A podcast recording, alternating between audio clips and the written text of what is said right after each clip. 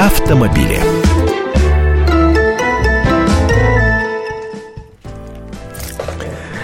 Здравствуйте, говорю я вам. Зовут меня Андрей Гречаник. Традиционно в это время мы говорим об автомобилях. И я с вами Валентин Алфимов. Тут быстренько успел перебежать из одной студии сразу в другую. Привет, Андрей. Многостаночник он у нас. Смотрю я, вот сидит он за стеклом, а тут раз заходит э, в помещение студии и уже сидит рядом. Предлагаю продолжить сегодня эксперименты. Да. И так, о чем ты нам сегодня хочешь рассказать?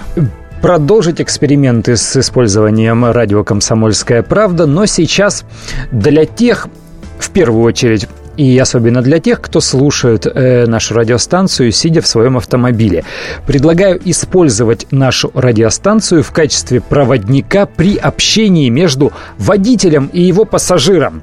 Э, недавно вдруг что-то возникла идея у меня взять и перечислить э, пункты, по которым или э, причины, по которым водители могут ненавидеть своих пассажиров. Э, очень интересная теория. Ну, самое простое. Э, когда пассажир садится справа и начинает водителя учить. Куда ты едешь? Как ты едешь? Ну, ну я как автолюбитель могу тебе сказать, да, что есть такое. Пошлешь? И... грубо говоря. Ну, это здесь, понимаешь, а, от, от всех зависит. То есть от каждого водителя в частности, да, насколько он воспитан. Например, меня всегда дедушка учил водить, при том, что дедушка сам в своей жизни проехал километров 100, наверное, не больше. А, ну, а я в тот момент уже буквально там через две недели после того, как закончил автошколу и получил права, я, например, начал считать себя дико опытным водителем и, скажем так, позволять себе многие вольности. Ну, это абсолютно нормально. Человек э, сразу разогнавшись э, единым единожды до 100 км в час уже считает себя э, грамотным пилотом, но потом проходит 2, 3, 4 года, и он понимает, что все-таки э, он пока еще на, ну, скажем так, на стартовом уровне изучения э, всех этих водительских дел, а потом уже с годами, с опытом, со сменой автомобилей, с большим количеством э, дорог позади, не дай бог, э, аварий, он уже начинает понимать, что да, действительно, что-то он в этом смысле. Но сейчас не об этом. Сейчас все-таки вот о тех правилах идеального пассажира, что он э, неплохо бы делал, э, чтобы показаться таковым, чтобы понравиться водителю, э, ну или, по крайней мере, чтобы быть желанным гостем в, автомобиле.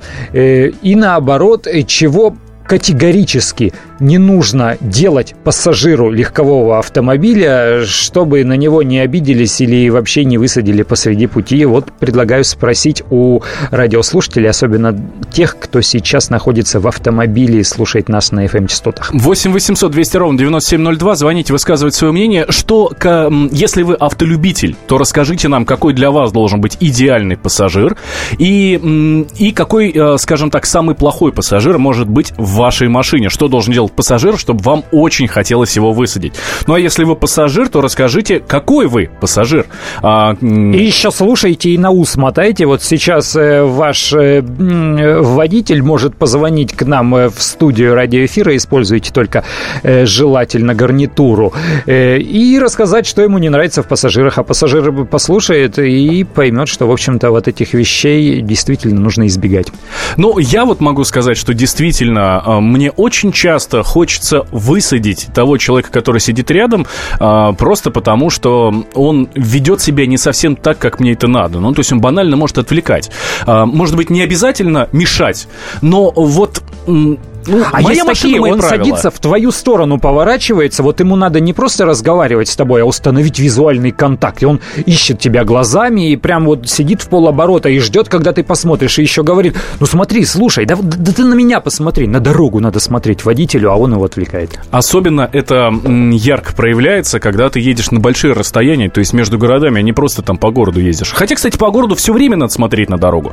Ну, вообще всегда надо смотреть на дорогу, это уже действительно. Кстати, вот нам уже смс пришла на наш смс-портал 2420 а, в начале сообщения РКП. Идеальный пассажир. Первое не курит, второе молчит.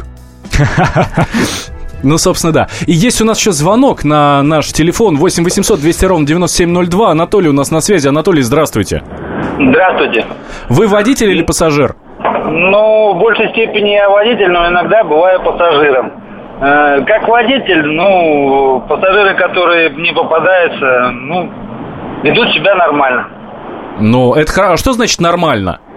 Ну, то есть они... Не, ну, в принципе, если они спрашивают разрешение покурить, я разрешаю курить.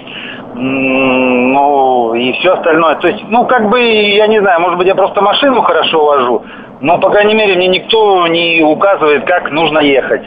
А каким вы видите самого плохого пассажира, то есть э, антиидеального?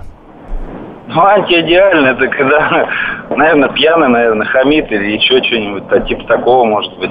А, ну, в принципе, а, ваша идея понятна, спасибо большое. Я, кстати, тоже, я стараюсь не водить пьяных, не возить пьяных людей. И, например, мне очень некомфортно, если вдруг я еду, ну, то есть мы едем там компанией в машине, да, я за рулем, соответственно, естественно, трезвый, а все остальные либо, скажем так, немного выпивают в машине, да, либо, скажем так, уже под шофе в таким хорошем настроении так обидно становится.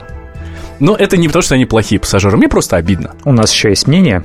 А, да, мнение. А, Сергей на связи у нас 8 800 200 ровно 9702. Он дозвонился. Сергей, здравствуйте. Здравствуйте. А мне вот очень не нравится, когда у меня в машине семечки грызут. Мне вот кажется, очень, очень это никому не нравится. Вот это И вот. шелуху на коврик. Да, это вообще плохо, но вот звук этот вот... Э, ой, очень а, плохо. А то есть вас именно звук раздражает? Все, все меня, и шелуха раздражает, и звук. А, а идеальный пассажир, по-вашему, какой? Идеальный? А, молчаливый, глухонемой. Спасибо большое. Ну, кстати, вот насчет э, семечек шелухи я согласен. Мне кажется, все свое к себе в карман. Все фантики, обертки, обложки. Не нужно ничего э, бросать в чужом автомобиле. Ну, как-то ну, некрасиво это, не культурно. Я вот, кстати, как пассажир практически не могу ездить в, а, в, в, в чужих автомобилях. Во-первых, я никогда не доверяю водителям. Никогда. Я, я трясусь за все. То есть вот он быстро подъезжает к пешеходному переходу, вдруг кто-то выбежит. Или вот вот неправильно в поворот заходит. Мне, конечно, никогда это не говорю. Ты же не кричишь, стой, нет, стой, стой. Нет. Ну, хотя, кстати, пару раз было. А, и мне говорили, Валь, ну ты чего, все же нормально. Есть у нас еще на связи наш слушатель 8 800 200 ровно 9702. Он дозвонился, точнее, она. Анна. У нас Анна, здравствуйте. Здравствуйте. Добрый вечер. Здравствуйте. А, я, как девушка, тоже хотела высказаться на эту тему. Я, в общем-то, давно вожу машину около восьми лет уже, и меня трудно сбить с толку каким-то неадекватным поведением в машине или еще чем-либо.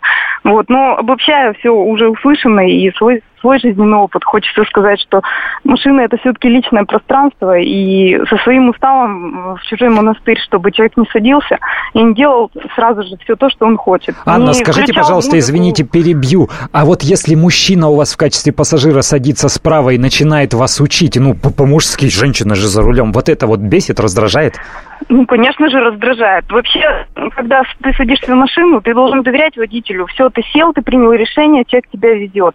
Дальше, ну, не хочешь, не доверяешь, не садись.